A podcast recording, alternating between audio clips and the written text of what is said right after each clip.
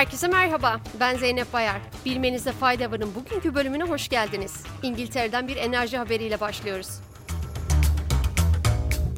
İngiliz hükümeti enerji fiyatlarındaki artış nedeniyle halkın enerjiyi daha tasarruflu kullanması amacıyla kitlesel iletişim kampanyası başlattı.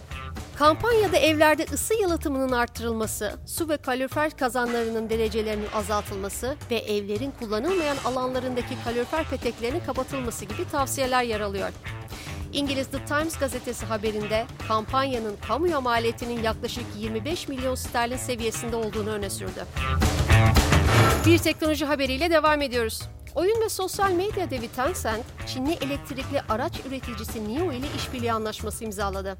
Bu anlaşma ile Nio ve Tencent, sürücüler için yüksek hassasiyetli haritalama sistemleri üzerinde birlikte çalışacak. Nio ayrıca veri depolama ve otonom sürüş için Tencent'in bulut bilgi işlem altyapısını kullanacak. ABD'li arama motoru, e-posta ve bilişim şirketi Yahoo, reklam şirketi Taboola'nın %25 hissesini satın aldı. Dijital reklamcılığın gücünü arkasına almak isteyen web devi Yahoo, bu satın alımla dijital reklamcılık işinde Taboola'dan 30 yıl boyunca hizmet alacak. 9.000 yayıncı ile iş ortaklığı yapan Taboola her gün 500 milyon kullanıcıya ulaşıyor.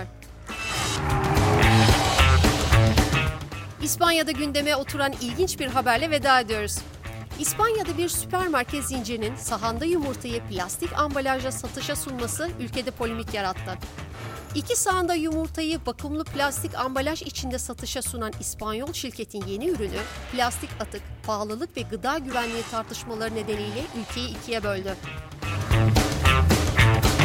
Bilmenizde fayda varın bugünkü bölümünün sonuna geldik. Yarın tekrar görüşmek üzere. Hoşça kalın.